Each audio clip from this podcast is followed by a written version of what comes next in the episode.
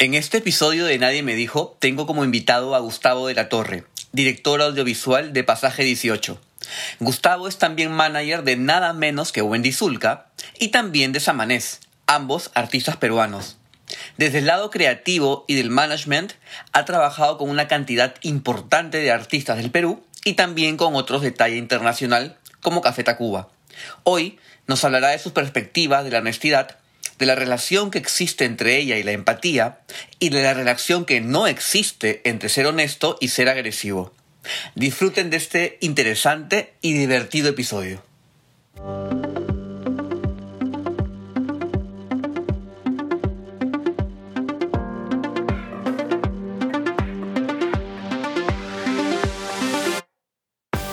¿En algún momento de tu vida te has detenido a pensar si las cosas pueden ser distintas? ¿Te has detenido a buscar nuevas opciones y ver la manera de recorrer nuevos caminos? ¿Qué tal si lo haces en este momento? Soy Marco Antonio Pareja y te doy la bienvenida a Nadie me dijo. Quiero decirte que hay muchas cosas que aún nadie te ha dicho y que si en algún momento las pensaste pero nada cambió, es tiempo de que las escuches de nuevo. A través de Nadie me dijo quiero compartir información que puede parecer muy cotidiana, pero que encontrarás de gran ayuda para darte cuenta de que aquello que crees no saber está muy cerca de ti. Muchas de las cosas que nadie me dijo, a ti tampoco te las dijeron. Nadie me dijo que podía ser feliz, nadie me dijo que todo pasa, nadie me dijo que nunca es tarde. Esto es Nadie me dijo. Nadie me dijo. Hola, ¿qué tal? ¿Cómo están? Buenos días, buenas tardes, buenas noches. No sé la hora que estén viendo en este momento el podcast, pero este es el segundo episodio que pueden ver en video. Eh, cada vez los nervios van a irse notando menos, yo creo. Eh, esta, esta vez tengo un invitado muy especial para mí. Eh, es un gran amigo. Tengo el honor de decir hoy que es un gran amigo. Lo conocí en persona. Es más, supe por él de él la primera vez en un evento hace ya unos meses, por, por, no decir de repente unos dos o tres años. Y algo de lo que me impactó de él, que probablemente me está escuchando en este momento, pero no, no sabía que yo le iba a decir, este, fue la honestidad con la cual expuso su tema. Que soy sincero, en este momento no recuerdo de qué hablo. Sin embargo, sí me, me impactó un montón su, su, su, frontalidad, si es que existe la palabra. Eh, y me, me, llamó mucho la atención. Después, cosas del destino, eh, nos hicimos amigos, hemos trabajado juntos en algún momento en, en, en mi parte musical, fue el director de, de, un videoclip que hice. Y veía sus publicaciones en, en Facebook. Eh, y me parecía súper coherente a, ese, a esa persona que conocí en ese momento. Y así fui bastante respetando su punto de vista y su enfoque sobre muchas cosas. Pero de eso de la historia ya voy a ir contándolo cuando estemos conversando con él. Su nombre es Gustavo de la Torre, es director audiovisual eh, de Pasaje 18, que es su empresa aproximadamente inició con ella hace 13 años. Está ya hace muchos años inmerso en el mundo de la música, actualmente es manager, eh, trabaja con artistas como Wendy Zulka, como Samanés y otros más que en su momento también formaron parte de su cartera, por decirlo de una manera, de clientes, de artistas.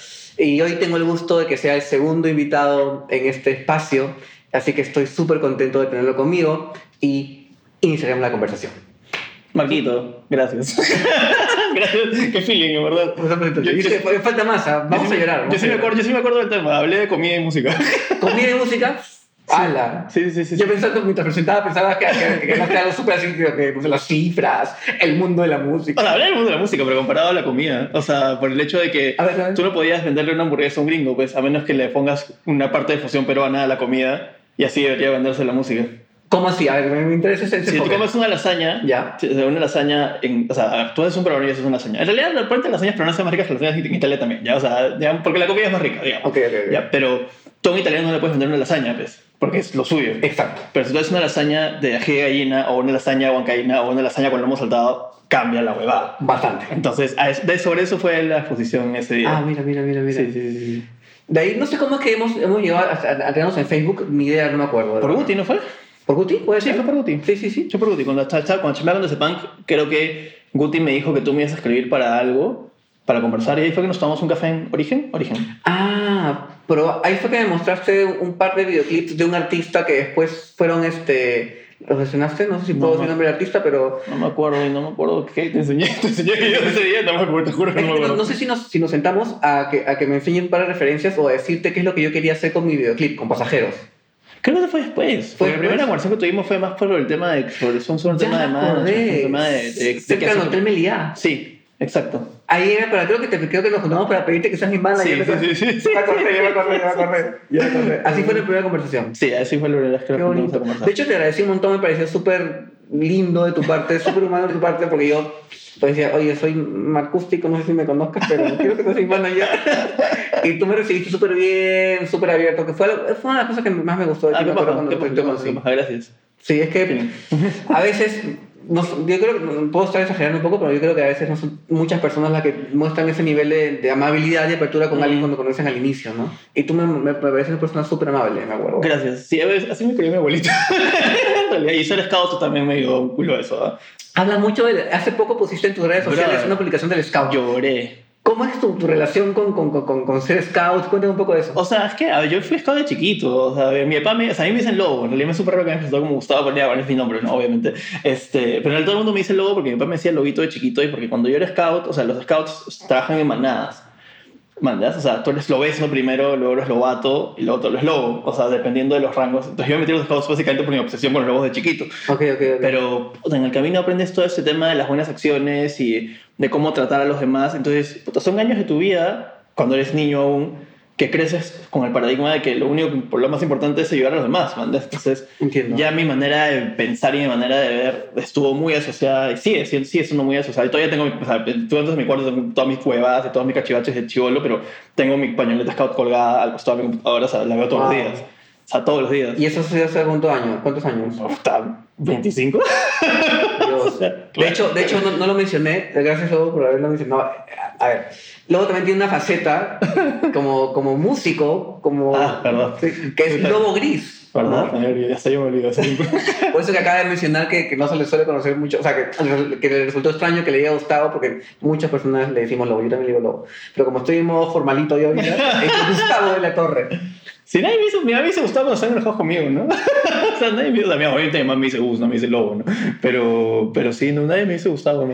Yo, yo, yo recuerdo, eh, no, o sea, me sabe mal decir que he sido scout, porque yo creo que no he, no he sido, no, no me metí mucho, Claro. pero en el colegio me acuerdo que éramos de la Molina 1. Ah, man, ya. Este, el- el- en, en- en la Recoleta, ahí, está, ahí nos juntábamos, me acuerdo, tenía, tenía mi uniforme y todo. ¿no? Me acuerdo que en la avenida Arequipa, casi llegando a, a Parque Kenny, estaba una tienda donde íbamos a comprar las insignias. La casa Scout. La casa Scout. Todavía está allá. ¿Ah, sí? Sí, claro.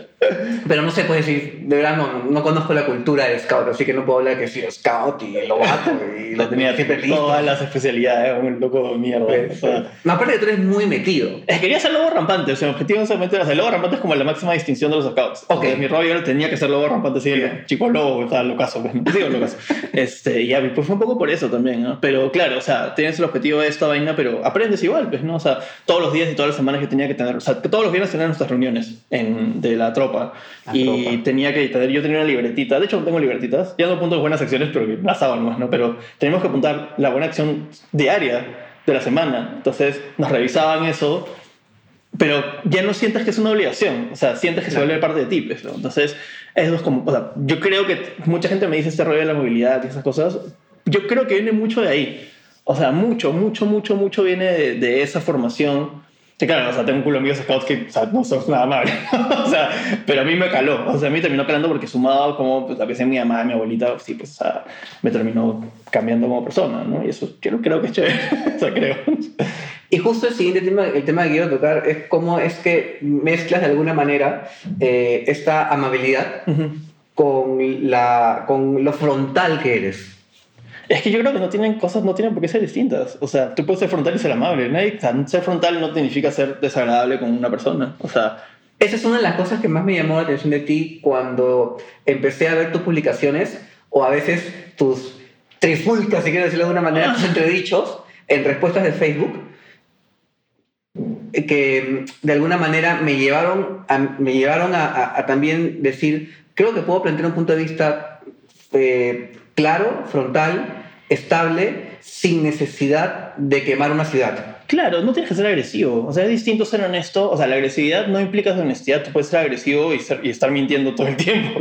¿No entiendes? O sea, mucha gente cree que el hecho de, de ser honesto tiene este carácter de ser agresivo o violento en su manera de expresarte. Y en verdad yo creo que es todo Un lo poco opuesto. empático. Y yo creo que es todo lo opuesto. Creo que en realidad la honestidad implica empatía.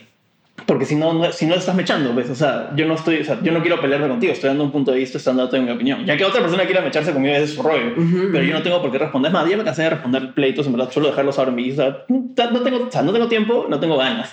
O sea, ya, ya a esta edad, como no, no tengo ganas de mecharme. O sea, yo estoy poniendo una opinión, o sea, si no, si no estás de acuerdo con una opinión que yo te puedo dar, todo bien. O sea, nadie dice que uno tenga la razón. ¿Entendés? O sea, yo creo que la tengo, en mi caso, en mi, desde mi punto de vista y desde mi subjetividad. Pero objetivamente, no, pues tú puedes pensar otra cosa completamente no puede estar a mí. De repente en tu subjetividad crees que tienes razón y está bien.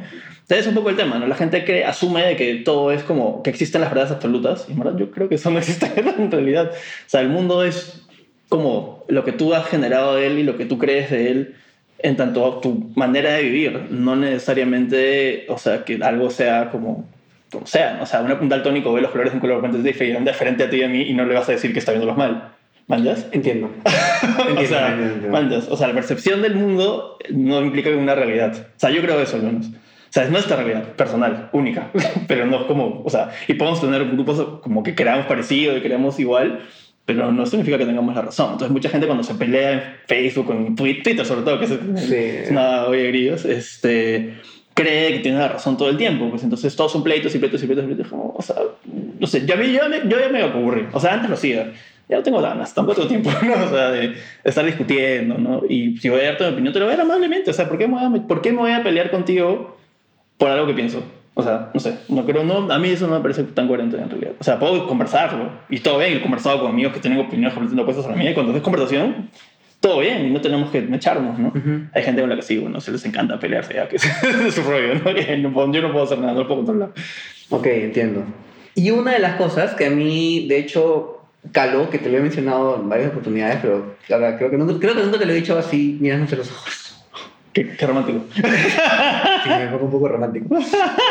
Eh, es que a raíz de, de- de ver cómo es que tú te expresabas en, en tus posiciones y en estas eh, intercambio de opiniones con algunas personas que después, como yo me metí así con canchita y todo, Ah, ya. resultaban que, que- que son actualmente grandes amigos tuyos, ¿no? Sí, claro. Eh, no sé, recuerdo a, a- una persona muy metida en el mundo del entretenimiento y a un, también un director audiovisual bastante, bastante conocido, que son muy amigos Son muy tuyos, patazos. pero eran con quien inclusive tenías las, las conversaciones más intensas. Pero con ellos, por ejemplo, ellos son los que se ponen intensos conmigo.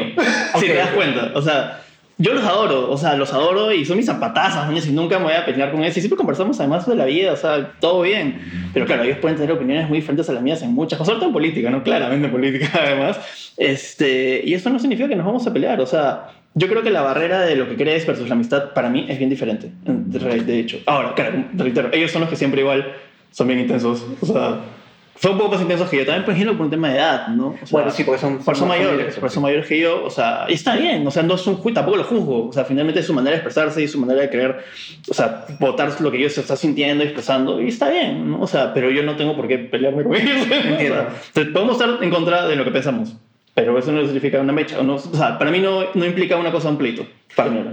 Logras separar eso bastante bien. A mí a veces no me resulta tan bien. A veces sí, sí cruzo el... Como siento que es- está eh, como que... a- ofen- no sé si terminas ofendiéndome o atacándome, pero al amigo, no a la opinión del amigo. Claro, pero, o sea, Es como la falacia ad hominem, ¿no? Que Sí, yo no dejo de ser. O sea, como los conozco y sé cómo son, o sea, es como yo sé que no están atacándome, porque lo hemos conversado luego. O sea, fácil que lo que lo que uno lee en redes, que, es- que también es otro tema que siempre toco con muchas personas. O sea, tú en redes, o sea, la gente se hace muchas opiniones de lo que ve en una red social sobre una persona y asume que eso es la única realidad de estas personas. O que, o que perfila a la persona con base en su opinión por redes sociales. y no necesariamente es así. O sea, más, no solo eso, o sea, yo tengo amigos que me han llamado, no sé, pongo un día una cosa random, random, ¿no? O sea, no sé, puse una canción triste porque me gustó, pero no porque si yo estuviera triste y me llaman, ¿estás bien? Como, ¿Por qué? O sea, sí, ¿por qué me llamas? ¿A qué puse una canción triste? Pero, ¿por qué un post en Facebook tendría que ver con mi estado de ánimo actual de verdad? O sea, estoy poniendo una canción que me parece chévere. Entonces Ok. la gente tiende a asumir Sí. muchas cosas, o sea, yo con, con, con Percio, que es, que es de o sea, me, creo que nosotros me echaba, me echaba, entre comillas, salía por, por internet con temas políticos, de ahí me voy a comer una pizza con él en la linterna el mismo día y fresh, o sea, y conversamos hoy, sí, lo hablamos de persona y no hay ningún problema, o sea, eso es lo que la gente no termina de entender, ¿no? O sea, que las redes sociales no determinan lo que es un ser humano. ¿Mandas? Y, y ahorita más bien, claro, tú, tú con esto pongo un guachito y pongo a leer lo que estas vainas, asumiendo de repente de que lo que estamos escribiendo es lo que somos, ¿sabes? Porque igual con un lado, no, no, no es así, ¿no? O sea, No, pero no, no, no, no en plan, no en plan como que morbo. no, yo sé, yo sé, yo sé que no es plan como morbo, pero pasa, pasa mucho. Me ha pasado con un montón de gente. O sea, que me llaman y me dicen, oye, esta vaina, y, ¿qué? y- o sea, ¿andes? O sea, Ajá, ajá. Que es un poco, o sea, no sé, yo soy de los que trato de no formarme opiniones en base a, a lo que la gente postea. O sea, o sea, una conversación frente a frente con una persona cuando estás viendo los ojos, a eso, eso es honesto. ¿Vale? O sea, ahí yo sé que tú me estás mintiendo o que me estás mintiendo, en verdad. Ujú. O sea, un texto en internet es como, es un texto en internet. Sin, sin embargo, todo eso a mí me, me, me, me iba a pensar, ¿no? O sea, creo que también es por, por cómo yo, la imagen que tenía, que sigo teniendo de ti, Ujú. pero era, en ese tiempo era más del profesional que admiraba, ¿no? Eh, Claro. Ahora te quiero y somos amigos. Eh, y que me hizo pensar, entonces, y también por un tema de género, este, sí puede haber eh, un hombre que diga lo que siente, porque a veces también tus publicaciones no eran netamente políticas, No, o cero. todo musicales también, cómo te sentías, eh, al cual yo respetaba y admiraba un montón, bueno, no eres tú, este, te respetaba y te admiraba un montón, y decía, entonces también puedo yo hablar de mis sentimientos sin sentir que puedo serme... Es que tenía, yo tenía un tema muy particular con, con ese de ser hombre y ser Claro, fuerte rudo, malo, y no, ¿no? mostrar lo que sentía. Y pucha, todo, toda mi vida he hecho eso mucho, ¿me entiendes? Y claro, me he ido apagando, yo mismo me criticaba por no ser este, el hombre rudo, macriado, Claro. machote. Este, y contigo y, y en ti, sin que tú lo sepas, fui aprendiendo a que podía también demostrar mis sentimientos, independientemente de que sea por redes sociales, ya. Pero Claro. era lo que en ese Pero, momento yo tenía. Claro, igual finalmente la gente es lo que lee, ¿no? O sea, y lo que si, si, y sea, y si es una manera, si necesitas votar algo, puta, es una buena manera para votar algo, finalmente, ¿no? O sea, o sea, va por ahí también, ¿no? O sea, no, o sea, no es que, o sea, tú puedes, o sea, sí he hecho, puedo comentar, el año pasado en pandemia te traté de matarme y en realidad luego mi cumpleaños me como me, o sea, la música me salvó de buen culo de situaciones, como todo fue positivo al final. Y claro, hice un texto explicando un poco esa situación y por qué la gente no debería creer justamente en lo que las redes sociales te dicen, que a veces creen que todo es bueno, un color de rosa y no necesariamente tiene que ser así, pues, ¿me entiendes? Y mucha gente me escribió sobre eso, y me dijo, man, ya, yo pensaba que tú en verdad eras como este, el perrito que está todo el tiempo feliz. y como, no, yo no soy un emo, y también mis amigos cercanos saben que soy un emo y todo bien, o sea, lo saben, ¿me entiendes? Pero claro, yo no tenía idea que la gente hacia afuera en redes podía haber tenido esta otra imagen de, de como idealización Sí, claro. ¿no? Y Sí, sí, que, que no es real. O sea, yo, yo siempre he vivido eh, bajo el concepto de libro abierto. Como ese concepto de libro abierto. O sea, yo siento que yo, sí, o sea, cuando la gente tiene como secretos y cosas guardadas y cosas, te- algo mal pasa. Siempre pasa algo malo. o sea, siempre esa sensación de como te guardas secretos y te guardas cosas, siempre pues, termina pasando algo malo y, y, y te estresas, ¿no? Pero si en verdad eres un libro abierto y dices, o sea, y eres como eres y ya está, entonces no te importa, pues, ¿no? Porque no tienes nada que ocultar. A mí me costaba un montón eso. Me ha costado, o sea, ya no me cuesta tanto como antes, Claro. eh, pero es porque también le he ido dando más respeto, me, me he ido respetando más, le he Claro. ido como que dando más respeto a mi voz, Ujú. más respeto a mi opinión, que no puede ser, no tiene que ser igual a la, la mayoría Claro. o, o de alguien en particular, pero antes creo que también lo comentaba ayer por, por, por, por, por teléfono, decía, ese tema de nunca quedar mal con nadie, que también me afectaba mucho, que quería como que quería siempre estar, intentar buscar la opinión que equilibre la respuesta de todos a la vez. Claro. Es imposible. No, y es pesado también. Sí, ahora, tampoco está mal querer ser diplomático, esa es otra guada. Ah, porque, mucha gente, porque mucha gente lo malentiende, malentiende el, no, el, el no querer mal quedar mal con nadie al ser diplomático. Ok. O sea, hay un nivel. Yo sí, yo sí me, me autopercibo como una persona Y diplomática. lo eres, yo también creo que eres una persona diplomática, creo que es la persona más diplomática que conozco en realidad. Pero claro, es que hay, también hay, es que hay un límite, tú mismo sabes que hay un momento que no se puede y no se puede. Sí. O sea, no se puede. Entonces, pero claro, muchas personas a veces ven ese intento de diplomacia por no quererle hacer daño a alguien, porque finalmente una opinión puede hacer daño a veces. ¿entendés? Y por eso imagino que es diplomático, no quieres dañar a alguna persona con lo que estás haciendo. Particularmente. Particularmente. Entonces, claro, a veces otras personas externamente dicen, ah, esta no quiere quedar mal con nadie. En verdad, no, solamente no quieres hacerle daño a nadie, que es diferente. No lo había visto así. Es, es distinto, Sí. son maneras distintas de ver las cosas, o sea, sabiendo que hay un límite, ¿no? Que ese límite es no ir en contra de lo que tú estás pensando y sintiendo finalmente. Sí. Es- eso también ha sido algo importante en- Claro. en, los últimos años, ¿no? Como que intentar coger ese equilibrio Ujú. de eh, plantear un punto de vista, pero a la vez sin dejar de ser yo, Sí. respetarme, respetar lo que siento, o inclusive ser asertivo diciendo cómo me siento, sin decir cómo es que tú me haces sentir, Exacto. ¿no? Es como yo me siento con relación a lo que está sucediendo en este momento es. entre los dos. Claro, eso es, eso es. eso es. O sea, No es fácil, ¿eh? No es fácil. No, no es fácil, no es fácil. O no es fácil. sea, ya pues yo a mis casi 41 años recién estoy aprendiendo a hacerlo, imagínate, antes era más complejo. Pero es lo caso porque nuestra generación lo aprende a esta edad. O sea, como en esas, en esas edades. Archivolos ahora lo, lo tienen esa asertividad mucho más como a flor de piel, eso es súper bajo. Sí, es verdad que sí. Es que nosotros hemos vivido sobre este, este yugo del de, el hombre que juega con carritos y que tiene que ser rudo y malo y fuerte y tatuarse y no llorar. O sea, ¿me entiendes? Claro, el hombre llora, ¿no? O sea, el hombre space se viste de azul. Claro, claro. hemos, hemos vivido bajo ese yugo, digamos. Sí, bueno, es verdad, O sea, están creciendo en, en, en Y ahora contexto. los chicos están creciendo justo ahora porque como nuestra generación es la que está siendo padre, puta, no estamos repitiendo los mismos... No, no, sé, no- ah, es un poco duro decir los mismos errores que nuestros papás, porque parece que es fácil, es que es un tema generacional, ¿no? Sí, claro. Solamente que estamos enseñándole otras cosas a los chicos, ¿no? Creo que eso también ayuda bastante.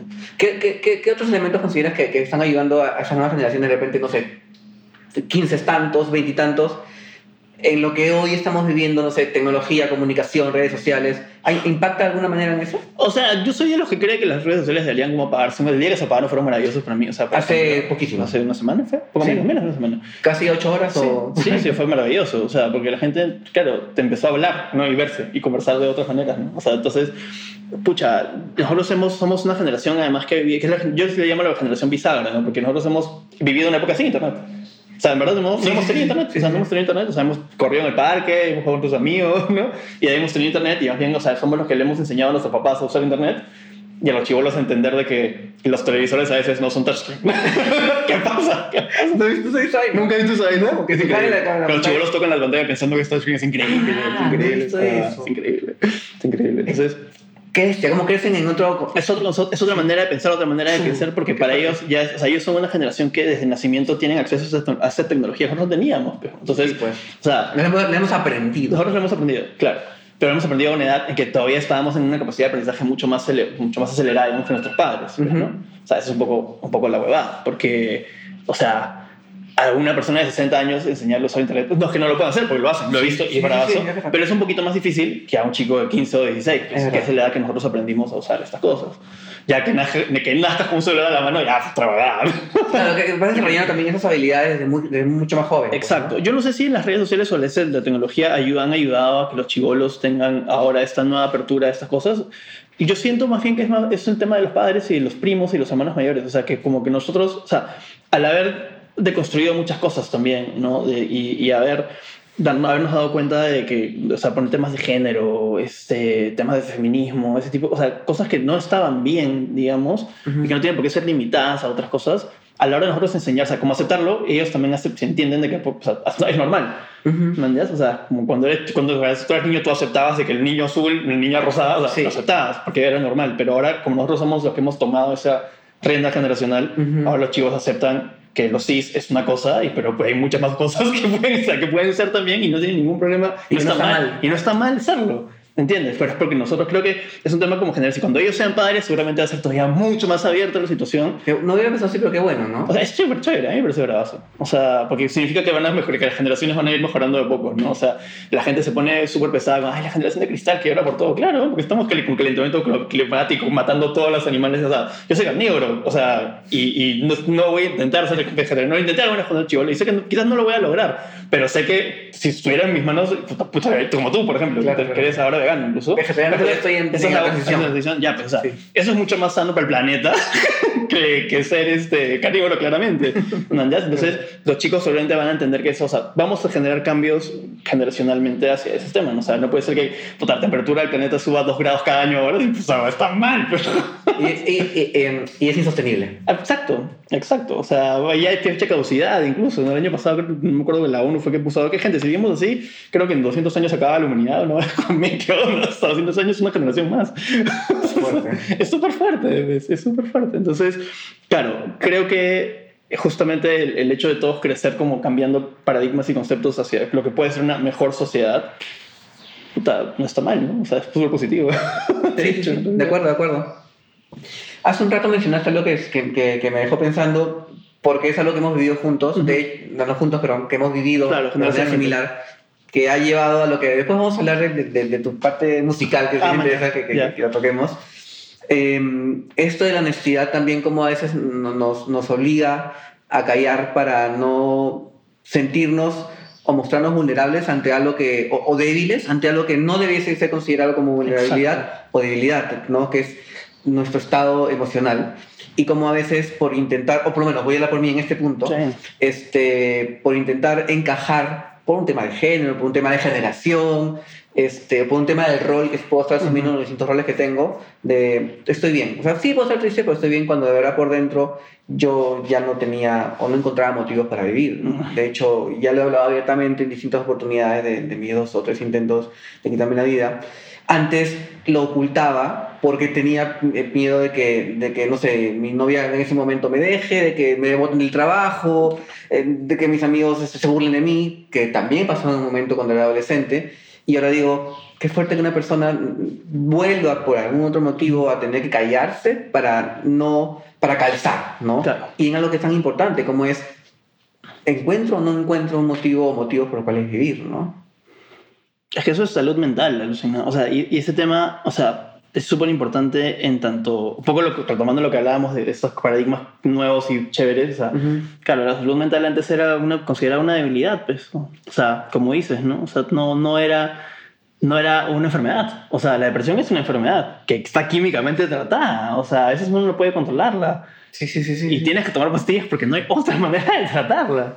O sea, a mí yo estuve en terapia un buen tiempo, un muy buen tiempo, y una vez que terminamos la terapia, el, psicólogo me dijo, "Oye, escúchame algo, sigue habiendo algo mal contigo, pero tu, humor- tu humor sigue mal. O sea, ya pasamos por todos los problemas que has tenido a nivel familiar, con tu pareja, lo que fueses, y ahora tu mal humor no, no para, ¿no? Entonces, esto es el químico, de este algún problema de serotonina y no sé qué, y me obligó a hacer ejercicio para, para o sea, me dijo, pastillas o pesas, escoge. O sea, así de radical. Y era como, ni cagando a hacer ninguna. Pero después de meses de, de, de presionarme por el tema, porque claro, porque uno tiene esta vaina de ese paradigma de, no, ¿cómo voy a, hacer, cómo voy a tomar pastillas yo? Y no sé Sí, qué, sí, sí. Sí, claro, claro. Y más bien en ese momento yo justo estaba pensando, pucha, de repente sí debería empezar a hacer ejercicio. Entonces, como que ya le voy a dar el beneficio de la duda a este otro lado. Y sí, pues no, ya, o sea, efectivamente, o sea, después del primer entrenamiento fuerte, como soy hiperactivo, él me dijo que ninguna otra actividad física me iba a generar la cantidad de serotonina que yo necesitaba. Para, entonces, claro, después del primer entrenamiento fuerte, empecé, fue como, uy, fue una paz, como que de pronto todo, el, o sea, el, el gis del mundo desapareció y todo fue luz, ¿no? Y dije, man, ya, era verdad. Y sí, pues porque la salud mental a veces no está considerada como... O sea, ya le hemos hecho de hacer terapias como, uy, si es terapia, no estás locazo. Es que te acuerdas la típica frase, o no, yo escuchaba de niño, eh, que, que los psicólogos son para los locos. Sí, claro. No, yo no la escucho, no, No, sé. no, no has hecho terapia, creo, lo cual es positivo también, ¿no? Mucha, pero sí, se, se, se tendía a, a- la terapia o también, que me parece una, una forma no muy, no muy adecuada de llevar terapia, me pasa algo muy crítico, llevo terapia. Me siento mejor, como que la dejo. Sí, claro, ¿no? eso no, pues. Que ahora también yo entiendo que a nivel económico mantener una terapia Es también es otra cosa. ¿no? Es complicado. Este, el tema de salud mental también eh, hay que tener en cuenta que tiene un factor económico por medio, pero no es tan circunstancial, hay cosas que sí nos Sí. acompañan por al- por- durante toda la vida Sí. y que al final de cuentas tampoco tenemos de repente o no logramos a poder como que integrar herramientas para poder ayudarnos nosotros mismos y necesitamos otra persona Sí, imparcial. de acuerdo. O sea, por eso es una, por eso es una carrera, ¿no? O sea, o sea, son dos, ¿no? Porque tiene psicología y psiquiatría. O sea, son dos huevadas y uno es una rama de la medicina. Entonces no es que la gente pueda decir, ah, no, no, no, man, existe gente que te medica justamente porque hay un desbalance cerebral. Claro, o sea, me voy de viaje y ya me va a pasar todo. Claro, no. Me voy a comprar ropa y Claro, me voy a, voy a la playa, que no voy a comer rico día, va a pasar- no, o sea, claro, puedes aliviar el momento Sí. en el momento, pero no significa que vas a curarte del problema, esa es un poco la vaina, ¿no? O sea, sí, pues lo bueno es que ahora yo creo que la gente es mucho más abierta con, con esos temas, ¿no? O sea, eso está bien también. Al- Hace rato mencionaste algo que me dejó pensando en una frase que hace mucho tiempo una profesora me dijo, que me gustó un montón, que es am, la honestidad sin empatía es crueldad. Puta, sí, de acuerdo. Me gustó un montón. Qué buena frase. Puta, qué buena frase. De acuerdo. O sea, por eso te, digo- te decía, ¿no? Que claro, ser honesto significa ser mala persona, no tienes que ser violento ni agresivo. Exacto. Y mucha gente cree que es eso, ¿no? O sea, no, yo soy honesto, pues. Yo soy así. Y es como, no, pero pues. Estás matando gente. Estás haciendo gente, estás haciéndole daño a personas. Sí, sí, o sea, sí, o sea, no sé, estás caminando por la calle y le dices a una persona sus, sus verdades desde tu punto de vista, además, porque además es tu perspectiva de, de las verdades de la otra persona. No, digamos. inclusive es verdad que nunca te pidió que le dijera. Por supuesto, y estás atacándolo, o sea, pasando por su espacio personal, atentando sobre, sus- por sobre sus derechos, pues faltando el respeto. Eso de no ser honesto, pues, eso de ser un huevo. Esa es la realidad, ¿no? Claro. Dicho sea de paso, en este episodio creo que vamos a hablar unos disclaimers. Ay, este es el primer no- episodio. No te pregunté si podía. Ay, perdóname. No, habla lisura. Ah, sé tú, sé tú. Ah, ya, perdón. Este es el primer episodio de Sí, Nadie no, me dijo, donde se acabó el, la, no sé, acaba Tu orden, tu orden. Perdón, perdón, sí. perdóname. Te fallé, no, lo dije justamente por eso, porque tú. Ah, ya, fin, fin. Pero este, es más, de, de- después voy a conversar, contarte otra cosa fuera de cámaras. Normalmente pregunto el disclaimer, ¿no? O sea, normalmente Ah, cuando tengo. o sea, obviamente cuando hay una conferencia en una universidad. Ah, bueno, bueno. O sea, a veces cuando veo que son bien chigolos, pregunto, ¿no? Chicos, ¿les, les molesta si de pronto se me escapan cosas? Y ahí los chicos, no, fresh, y empiezan todos libres, ¿no? Pero hay gente que, una vez tuve una alumna que, que me dijo, o sea, todos eran los que eran cinco alumnos, cuatro me dijeron, no, normal, y yo, a mí sí me molesta. Y yo como, bueno, me adapté, pues, ¿no? O sea, porque no le iba, no le iba a ofender a ella, porque ella sí, o sea, sí, al igual que el resto de los alumnos, ¿no? Exacto, Entonces, exacto. que, ay, me, me, me costó, me costó, pero sí, sí logré adaptarme y fue chévere. Es un poco también como cuando- cuando yo me adapto como, como profe, ¿me entiendes? O sea, Claro, yo soy muy marco como profe, que lo digo en clase inclusive, soy bien como me ves. Claro. Pero pues no puedo ser el marco real al 100% como Sí. profe porque se me puede escapar una pachotada. El otro día acuerdo que estábamos, estábamos en clase y a veces pues nos jugamos y no sé qué dijo una alumna, pero a mí me llevó, o sea, mi mente automáticamente conectó con esto que está ahorita sonando mucho en TikTok del, ah, cagón. Ah, cagón. Entonces, te acuerdo que estuve milésima de segundo. Sí, sí, güey. ah, mira tú, le dije. claro, pero era... Y todos mis alumnos, jaja, porque entendieron el contexto Entendieron el contexto, claro. de que venía esa frase, ¿me entiendes? Y ahí como, Claro. tienes que frenarte, Claro. ¿no? En este capítulo siendo muy honesto, entonces Qué no- paja. Pero este... Qué éxito. Creo que también eso, eso ha sumado mucho ese tema de, de, de- retomando el tema de la honestidad, en, en- por lo menos de mí en serio, ¿me entiendes? Claro. Me, me ha ayudado un montón y, y- y me ha ayudado a quitarme muchas capas de que pesan. Sí. Terminan ya siendo insostenibles a veces. Claro, porque o sea, a veces uno tiende a tener que, o sea, fingir o ser otra persona, ser otra, hasta otra Sí, persona ser otra los persona. demás.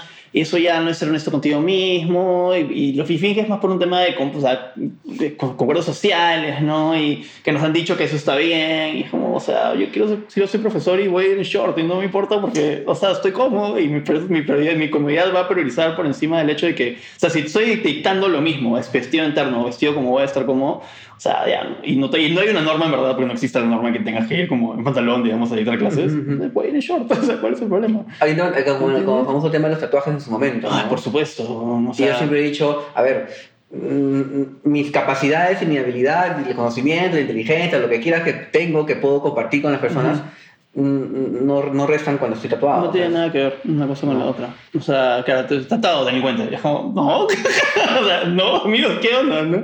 Sí, sí, eso que son constructos sociales, pues, que han estado viniendo de otras generaciones que nos han puesto encima estas, como como dices, capas, ¿no? De cosas que nos, nos- no nos dejan ser quienes somos y claro, eso nos, nos quita este tema de ser honestos, o sea, como humanos, finalmente, ¿no? O sea, y lo más triste es cuando, ya, pero por último, a veces ya puedes no ser honesto con alguien más. Yo no estoy de acuerdo con eso, pero puedo entender que algunas personas sí, pero si no eres honesto contigo mismo ya hay un problema. ¿ves? Sí, Ahí ya, ahí ya estás rompiendo, haces otro tipo de barrera, ¿no? O sea, pues si tú mismo, si tú sabes que no siendo honesto contigo mismo, o sea, ¿qué estás hablando, no? Eso es, o sea, ¿cómo vives? Yo no entiendo eso, o sea, no lo entiendo. pero es súper común, ¿no? Sí. Súper común. Es que más, a veces yo me sorprendo siendo aún, ¿no? Eh, so- eh, me sorprendo no siendo con eso conmigo mismo en ciertos momentos, o, como, o acomodándome una situación. Claro. Y y ya, ya siendo grande y sabiendo lo que sabemos en ese momento, aún creo que es complejo. Más en las generaciones. No, no, no digo por un tema de que, de, de que están cayendo en un punto este, coyuntural, Ujú. sino porque eh, por nivel de madurez y naturalmente Sí. Aún van a querer seguir siendo reconocidos, valorados a través de la opinión del otro. Ya, ¿no? sí. Es muy humano también eso. Sí. Y que aún en esas en, en adolescencia, la en adultez temprana, es mucho más notorio. Sí, de acuerdo. De acuerdo, de acuerdo, de acuerdo. ¿Cómo es que llega a ti esta, estas ganas de, de trabajar con la música más allá, como se dice, detrás, no detrás de cámara, sino siendo tú quien compone tus canciones, quien tiene una voz ahora, Ujú. estás trabajando en, un- en tu primer disco, puedo- no sé si me equivoco. O sea, es, en realidad es el segundo, pero el primero es electrónico, ¿no? Entonces, o sea, esto es, es que son- yo siento que son, como otra parte del proyecto. O sea, para mí, para mí siento que este es como, como un primer disco también. Ok.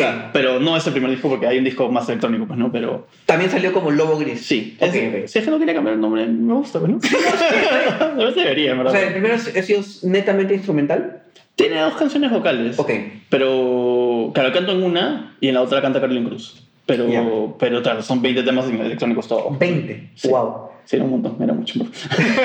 ¿Y este nuevo disco que tiene por nombre, puedo decirlo? Sí, sí, sí. Último recurso. Sí. Eh, ¿Tiene 13 temas? Va a tener 13. Ah, van 12. por ahí que se el 13. O sea, no sé si vamos a lograr el 13, me encantaría que sean 13, pero, pero van 12. Van 12 hasta ahora. Okay, este, este, este, proyecto del cual nos conversa Gustavo, o Lobo, no sé cómo quieres que te diga. No, o Obus. Obus, este hace de repente dos, tres meses, no sé, puedo estar equivocándome, me, me dijo que, que, quería que lo, que lo apoye en un tema, que de hecho es un tema que yo escuché por primera vez, leí por primera vez, mejor dicho, y me gustó mucho la letra, que después ya se llevó hacia otro contexto por la coyuntura política en el momento en el cual fue lanzado el tema. Y me gustó un montón, me gustó un montón por la, porque conectaba conmigo, independientemente del factor político, era el tema en el cual yo creía. Y participé en esa canción y no sabía que esa canción iba a propiciar todo un disco para ti. Pero a ver, es una vaina que todavía. Yo cada día me sigo sorprendiendo de esa vaina. O sea, como te contaba, a mí la música me salvó el año pasado. Literalmente me salvó la vida. O sea, es literal, la verdad. O sea, yo estaba a punto, de verdad, empecé a averiguar cosas que no debería haber estado averiguando en internet. Eh, y Laura me mandó una, su, su, primer sencillo, ¿no? De que sacó, o sea, después tenemos razón, sacó este sencillo que se llama Respuestas. Ok. Puta, eh, me mandó la letra y era como de pronto, como los animes que empiezan a hacer lágrimas, la cascada de esas lágrimas. Pero no paré, o sea, fue un, fueron casi 24 horas, de, o sea, de verdad, no estoy exagerando, 24 horas de no parar de llorar. Puta, y después de esa, y con recreación me repito, ¿no? Fue un, día, fue un día muy extraño, de hecho. Pero, y después de eso fue como dije, mierda, la música en verdad sí te puede llegar a salvar esa situación, más la canción sobre o sea, la respuesta es una canción sobre ese tema, ¿no? o, sea, no sobre el suicidio, sino sobre este momento de la pandemia en que puta, todo el mundo tiene un culo de preguntas y en verdad a veces las respuestas están en las preguntas mismas, no necesariamente en que haya respuestas. ¿me Entiendo. Y en las situaciones, lo que estás viviendo, lo que estás sintiendo, y, y, está bien estar harto. o sea, estar harto está bien. Que también es la vaina sobre el positivismo tóxico, sobre sí, siempre no, es hippies. O sea, ya para mí son hippies, es mucho. ¿eh? O, sea, o sea, no está mal querer ser positivo. O sea, todo bien, pero hay un mensaje. Si te sientes mal, de verdad, disfruta tu soledad, disfruta tu tristeza. O sea, abrázala y luego Es importante. Eso es importante. Este, después de ese momento, o sea, pasó ese día, que debe haber sido un 15 o 16 de junio, más o menos. Y dije, voy a sacar el disco que nunca saqué, o sea, el electrónico, en plataformas digitales. O sea, voy a hacerlo. O sea, no me importa, vamos a hacer qué pasa, vamos a mostrar estas canciones al mundo. Ya. A ver qué pasa, ¿no? Me acuerdo que me corté el pelo por primera vez yo solo, además. Toda la pandemia. Me había intentado, o sea, yo, yo antes tenía el cerquillo así medio emo cuando era más chivolo y me intenté hacer lo mismo y casi lo logro y fue como, cara, yo mismo veía que no está muy acumulada, es mucha carga negativa, es mucho, o sea, estaba emo de nuevo, pues efectivamente, al nivel, al nivel más extremo que he estado en mi vida, probablemente. Eh, me corté el pelo y, la música era como, ah, o como que me volvió a envolver, ¿no? Fue como súper paja. Y de pronto apareció, o sea, no sé, como apareció en mi cabeza una letra de esta canción que fue, fue la que salió en un libro el año pasado, se llama No Tengo Amnesia. No, ¿ese, fue ¿Ese fue el primer tema del disco? No, es que ahora es un single. Fue un single que no pensaba hacer nada más que un single. Ya. En realidad. Eh, ahora lo vamos a rehacer para el disco, de hecho. Estamos rehaciéndolo. David, si vas a ver esto, por favor, haz las baterías. Termínalo, por favor. Este... Cuando David vea este episodio ya haya hecho las baterías. Teóricamente sí esta semana, pero lo acabo de ver en una historia como una mesa en mi campo, entonces imagino que se va a chupar. este, eh, la letra era muy con contexto político, ¿no? todas las cosas negativas políticamente que estaban pasando en ese momento sobre temas económicos, sociales y un montón de cosas. Y además era un rap, ¿no? Era como, o sea, yo jamás en mi vida se hecho, le cantaba en el coro, pero, pero cantaba, no rapeaba. Entonces es una baila que nunca pensé hacer y terminé haciendo. Le disfruté, ¿no? O sea, fue divertido. Oliver me ayudó mucho, de hecho, en ese momento. Y nos volvimos como con pinches musicales. Entonces la vaina como quedó ahí. Este, y este año, cuando empezó la campaña de primera vuelta, puta, también tenía en mi cabeza, tengo que hacer una canción sobre este tema porque es necesaria esta huevada. Entonces armamos como tu sangre, en que, todos, en que todos participábamos, ¿no? que se armó un grupo súper bonito de gente y que ahora es mi grupo favorito de WhatsApp, en realidad, que somos todos metidos en el grupo. Eh, y eso abrió una puerta hacia el tema de música que yo no pensé que iba a terminar de abrirse, o sea, no así al menos, ¿no? Que es esta vaina de decir cosas en las letras que a veces son temas que la gente no está tocando. Hay algunos artistas que sí, me parece bravazo, ¿sí? porque de hecho, puta, yo vivo inspirado justamente de estos artistas que, admiro y que porque dicen las cosas como tienen que ser. Pero no, no lo estaban diciendo, o sea, no sé, la, escena mucho de la escena del rap y del urbano y esta cosa, si bien es chévere, parece paja, las letras terminan siendo un poco como recicladas de sí mismas sobre las situaciones que están viviendo en el momento y sobre qué tan gangster eres y ese tipo de cosas. Que, claro, son, que no está mal porque son cosas que ellos han vivido efectivamente. O sea, yo no soy un gangster, o sea, claramente no soy, soy hasta casi caviar, ¿no? O sea, hago caviar. y este. Pero sí tengo un rollo político desde chico, entonces. Que claro, que nunca lo he tenido tampoco como. O sea, tan como hiper... Hace unos años recién como lo, como lo he expuesto más. O sea, siempre he trabajado en cosas audiovisuales que tienen que ver con proyectos de desarrollo, proyectos sociales, porque es lo que me gusta hacer. Pero no soy el tipo de persona que lo está diciendo todo el tiempo. O sea, porque no, o sea, no me gusta hacer, no me gusta hablar, no me gusta mucho hablar de mí, en realidad. O sea, es un tema que, o sea, yo el tema del ego lo tengo como siempre pongo hacia abajo, ¿no? Me gusta mucho no, no, no voy a idolatrarme. sí, sí, no, no es solo que me va a decirle. Eh, entonces de pronto aparecieron más ideas en mi cabeza y más posibilidades de canciones y dije, bueno, ah, pues vamos a ver qué pasa, ¿no? Y, pero en teoría, en teoría iban a ser probablemente un EP de cuatro o cinco temas, hasta que un día me desperté a las 3 de la mañana, puta, con la, con la frase último recurso en la cabeza. Ok. Que, y era, esa la idea, era, me mandé un correo para no olvidarme. Nunca, yo nunca me acuerdo lo que sueño, pero me levanté y me acordé de eso y dije, tengo que mandarme un correo sobre esto y esta canción tiene que ser sobre lo que yo pasé el año pasado, hablando de, o sea, de que se puede salir bien de una situación tan crítica como el que de suicidarte, ¿no? Entonces, Sí, claro. va un poco por ahí, ¿no? Y los temas del disco van, o sea, son, son esos, ¿no? O sea, el suicidio, el tarruqueo, la izquierda, este, lo progresista, el, el- la importancia de, de tener posición política siendo artista, o sea, puta, ahora estamos terminando uno sobre la radio y todo lo malo que está pasando porque no se cumple la ley, o sea, digamos que no, todos todas las canciones tienen, eh, todas son diferentes, además, o sea, bien diferentes musicalmente hablando, y eso creo que me, me es divertido, o sea, me estoy divirtiendo. Para mí eso es lo importante, o sea, no tengo ninguna pretensión, yo no la tengo, en realidad, salvo hablar. o sea, hablar, pues, ¿no? Y, y como la mitad de las canciones pues, son, son medio rapeadas, quedan vacilón, ¿verdad? No voy a venir. ya le comenté. Con esta última le he encontrado gusto a la huevada, con esta última, con el guapetón de la radio. El guapetón- No, sí, me ha gustado escucharla. Con el guapetón de la radio le encontré gusto finalmente a la huevada, entonces dije, ok, esto me gustó. Este... Y, y es lo caso, ¿no? Porque nunca había pensado en hacer, o sea, en estar efectivamente del otro lado de la vaina, pero me parece divertido, tal como digo, sin pretensiones, ¿no? O sea, a que le guste, quien le guste, que no le guste, que no le guste, ya está, ¿no? O sea, no hago bolas, pero, pero ¿qué pasa? Pero igual estás, estás dejando, o sea, tú como, como, alguien que está inmerso en el mundo de la música, que, muy, que conoces a muchos músicos de- de- del Perú y probablemente sé que de otros países más, Ujú. sí estás dejando, no sé si piensas, aunque de repente en tu no pretensión no lo piensas así, pero probablemente una pauta para otros músicos que también digan, oye, oye, yo también tengo una posición que no es una posición que me favorece desde la música, sino una posición más hacia el colectivo. Ujú. ¿No crees que estás probablemente marcando una pauta? O sea, si pasa, bravazo, ¿no? No es, no es, No es tu intención. No es mi intención. Claro, claro. O sea, si de pronto ocurre, o sea, se acabó maravilloso, me retiro, todo bien con el mundo, o sea, me voy a vivir en una isla, no mentira. Porque hay una deuda en el banco, no me deja ir en una isla. Este, pero claro, pero sería maravilloso, ¿no? O sea, eso sería súper paja. O sea, hay gente que me ha escrito después de escuchar al artista, que es la última canción que salió, o sea, hace un, bueno, hace un mes, tres, tres semanas, tres semanas, sí, tres semanas, semanas. semanas, este, que, que me ha escrito por interno encima, oh, puta, nunca había, pues, nunca había puesto a pensar en esto en verdad y qué paja ahora pensarlo y ver que quizás tienes razón con lo que estás diciendo, ¿no? O sea, es como, y para mí eso es maravilloso, o sea, para mí eso es lo más importante en realidad, o sea, que el mensaje termine calando, ¿no? O sea, no me interesa que el video tenga millones de views, no me interesa que la canción tenga millones de reproducciones, pero que si llega al público objetivo, que en este caso, en el caso de son músicos, Claro. y los músicos reaccionan al tema sobre el mensaje, o sea, porque lo importante para mí es el mensaje, la, de la, la canción es cómo comunicarlo, pero el mensaje es lo, el fondo es lo importante, Ujú. puta, yo encantado, ¿no? O sea, ya me di por bien servido con esa canción, más yo no sé qué más hacer con ella para moverla, porque en verdad ya no quiero, o sea, ya está, ya, ya, Ok. ya, ya como, ya está, o sea, ya salió, ya generó lo que tenía que generar en su momento, si algo más pasa, monstruo, ¿no? Pero,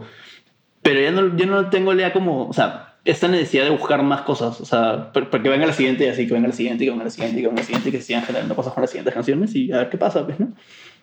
Hablabas de la, de la, de la no pretensión, de tu no pretensión, ¿no? Ujú. Me parece también importante con relación a ser honesto contigo mismo en cuanto si yo soy, si yo soy lo que soy como ser humano y mi música es lo que, o sea, o mejor dicho, a través de la música estoy representando o comunicando lo que quiero representar, ¿qué pasa eh, en, en otros ambientes, en otros aspectos, mejor dicho, de la música?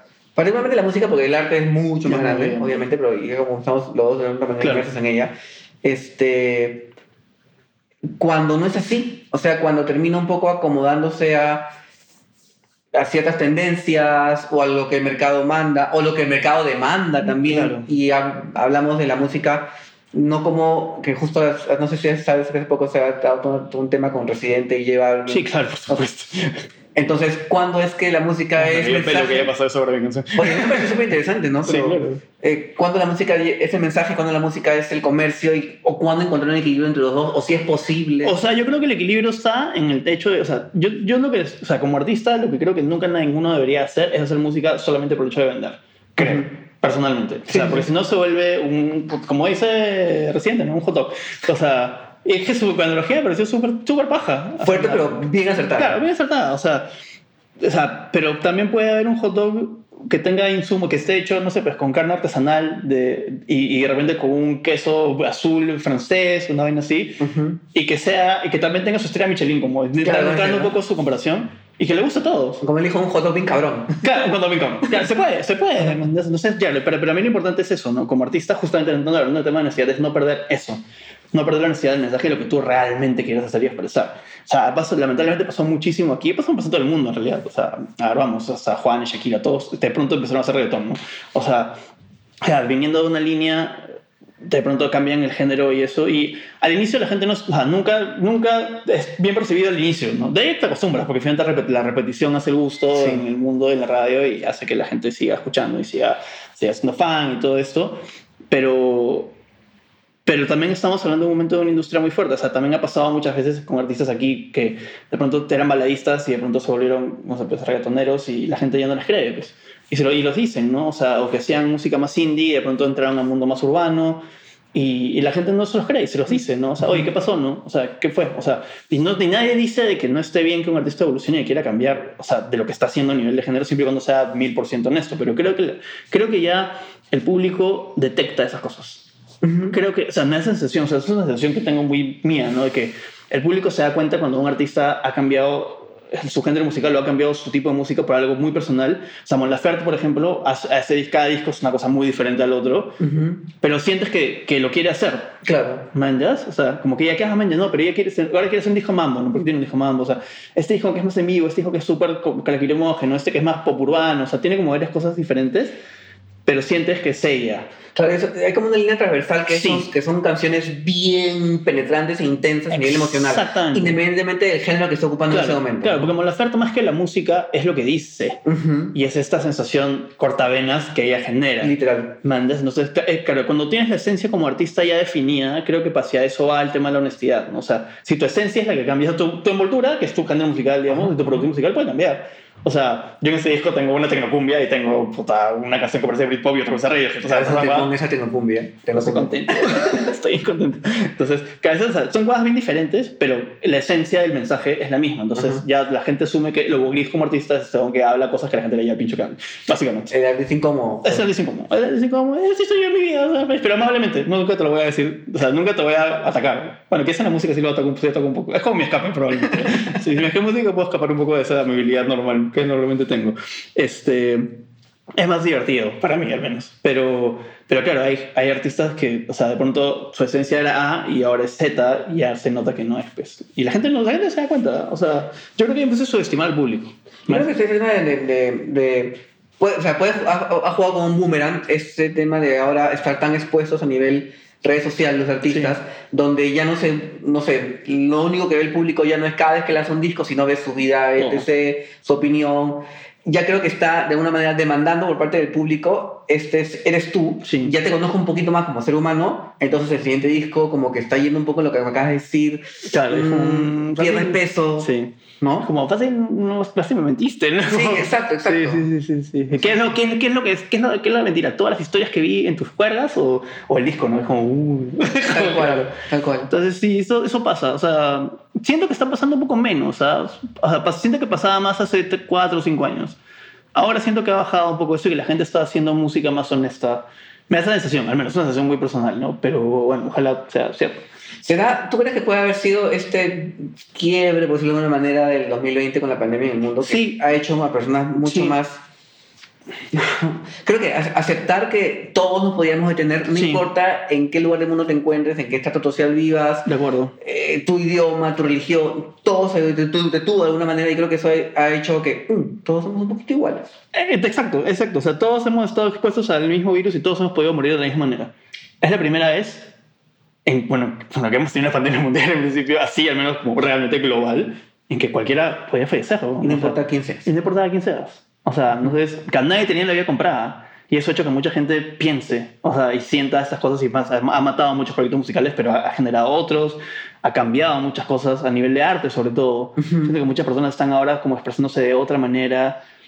Es, no sé, es, bien, es intenso, ha sido muy intenso y se notan. O sea, vamos, no es como, o sea, tú ves pandemias mundiales, son películas de apocalipsis, ¿no? Y Claro, ahora claro. hemos- seguimos viviéndola. Porque todavía, o sea, estamos vacunados y todo, pero no hay una cura. O sea, o sea, le- te vas a tener que tener tu dosis una vez al año por lo menos, dependiendo del tipo de vacuna que te hayas inyectado. Entonces es una vaina... ¿Algún, tipo, Compleja, a- algún ¿no? día sal- saldremos sin, sin mascarilla en la calle? Se supone que porque cuando la mayoría por gente sí, y a veces es un poco tema estatal, como Argentina, por ejemplo, ¿no? que ya tienen una buena porcentaje de gente vacunada, entonces, o sea, si tienes tu carnet de vacunación, sí. Pero, o sea, yo creo que eso es, eso es tiempo. Pero, claro, el mundo no va a ser el mismo, pues. Ah, no, definitivamente. El mundo no va a ser el mismo porque ya nuestra manera de pensar es distinta, porque sabemos que esto puede pasar. O sea, antes todos nos queríamos inmortales, realmente, ¿ves, no? Y ahora no. o sea, es un virus que no ves y de pronto va a poder matarte. o sea, como algo tan, tan sencillo como una gripe, o sea, es bien fuerte. Se- Es se- bien y fuerte. se- como dices, llegado a personas muy cercanas o Sí. no muy cercanas a ti, pero igual alguien que, alguien que probablemente esa persona quería. Sí, ¿no? claro. Todos hemos tenido algo en eso, o sea, todos hemos perdido a alguien y o sea, siempre ha sido duro, Sí, ¿no? O sea, sí, sí.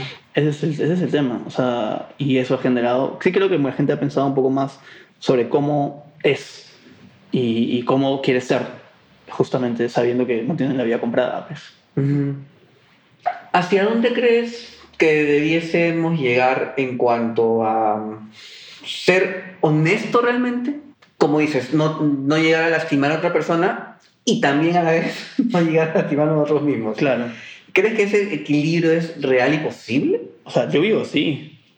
O sea, se puede. o sea, yo lo he logrado. Creo que lo he logrado. O sea, y, y trato de vivir así siempre. O sea, es que- es que- es que Nunca pasa- te cuestionas, oye, creo que, la, creo que me pasé ahorita.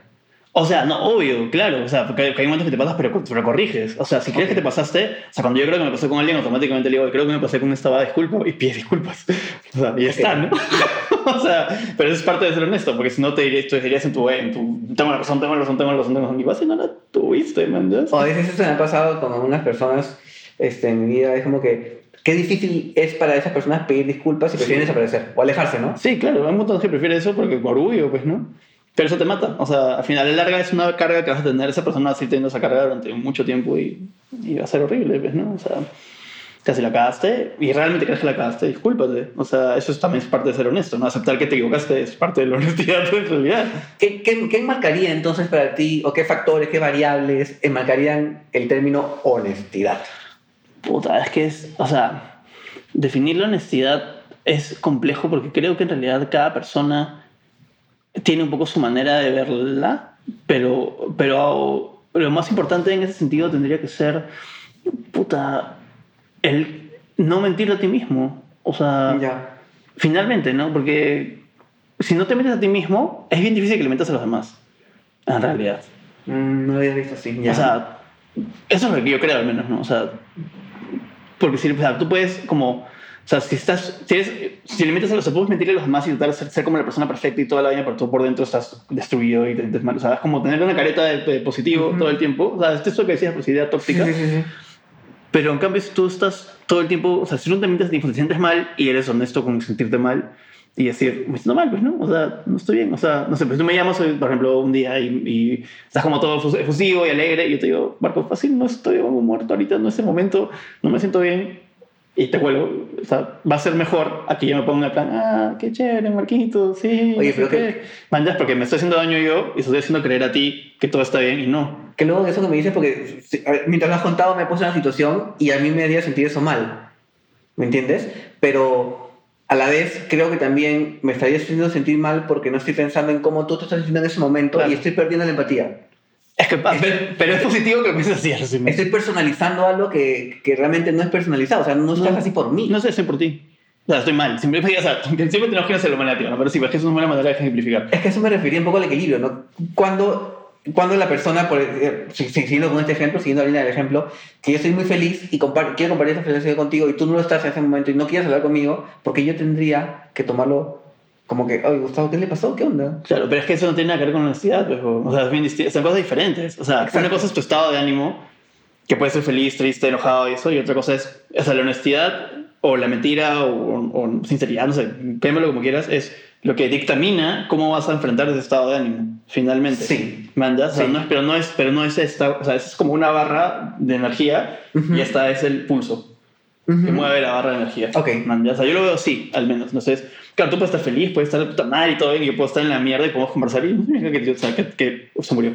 Sí. Que no significa que tengamos que estar como mal, ya. O sea, este, o sea, podemos estar igual en, en temas de honestidad, porque yo si, si- si me siento mal y te lo digo, y tú sientes bien y me lo dices, fresh, somos amigos, o sea, y estamos en momentos de honestidad. Tú estás siendo honesto conmigo, estamos siendo empáticos. La empatía creo que, creo que es una palabra clave, como has dicho. Sí, sí, sí, sí. Creo que la empatía es una palabra clave en ese sentido porque te permite serlo. O sea, la honestidad te permite ser empático y entender un poco a la otra persona porque te estás entendiendo a ti mismo también. O sea, yo no creo que una tú no le- O sea, eso es un ejemplo que mucha gente utiliza, ¿no? Tú no puedes ayudar a una persona si tú no te has ayudado a ti mismo primero. Ujú. O sea, creo que es lo mismo, ¿no? O sea, que tú, tú no puedes ser empático con alguien hasta que no has entendido un poco cómo funcionas tú por dentro y para entender cómo funcionas por dentro creo que también hay que soltar todas estas mentiras y casca, máscaras y cosas que tienes como no honestas para contigo mismo, no para los demás.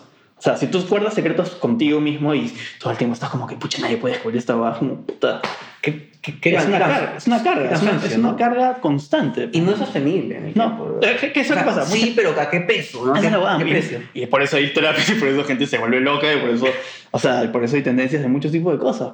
Porque, puta, es una carga finalmente. Parece sencillo, pero no lo ves. ¿no? O sea, No. parece sencillo el tema de, sé tú, di las cosas como, como, como que las pienses. No te olvides que esas cosas tienen un impacto en los Por demás. supuesto. Es, Es- importantísimo. Este, pero sé tú. Y tú dices, ah, ya sé tú, ¿qué pasa? Le pongo mi Facebook. A partir de hoy día soy yo. yo mismo, ¿no? Y después, no, no, no, no es así. no, no es así. O sea, por eso, por eso quise la terapia al principio. Terapia como que cinco veces. Es pues, eh, amigos, por favor, vayan a hacer terapia todos.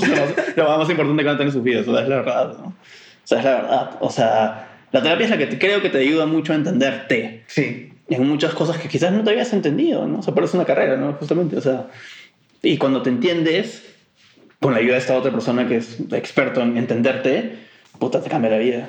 Hay ciertas frases clichés que son ciertas, como por ejemplo, si no te quieres, no, no te puedes quedar a otra persona. Sí, claro. Y yo creo que al final de cuentas, aunque también es cliché lo que voy a decir, es ah, uno da lo que tiene por dentro, Sí. que también es verdad. Es verdad.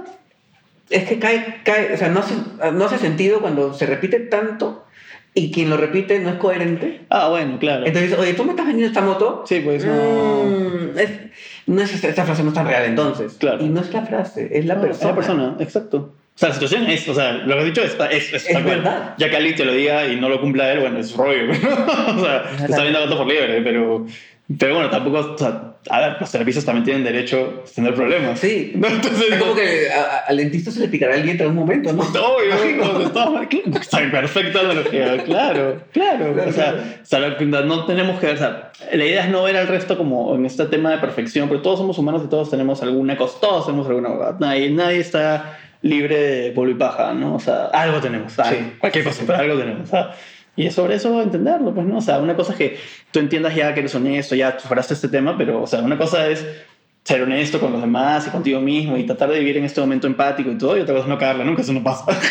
es imposible. porque verdad. tenemos emociones y, como te digo, o sea, tienes el pulso, tienes esta barra de energía acá y pronto estás en el rojo, es la ira y la cagaste, ya pues te disculpas, vas al verde y balance y te disculpas con los demás. y está bien, ¿no? de eso se trata finalmente.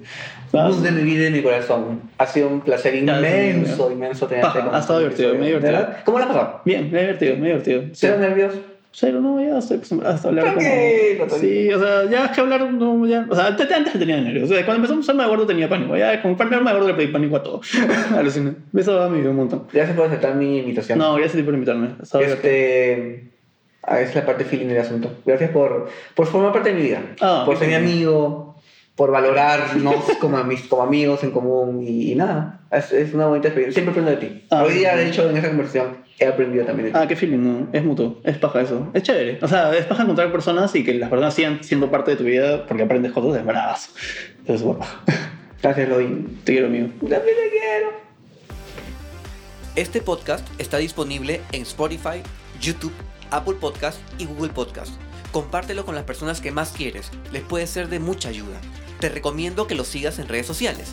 Está en Instagram, Facebook y Twitter. Encontrarás más información que te será muy útil. Gracias por escuchar Nadie me dijo. Nadie me dijo.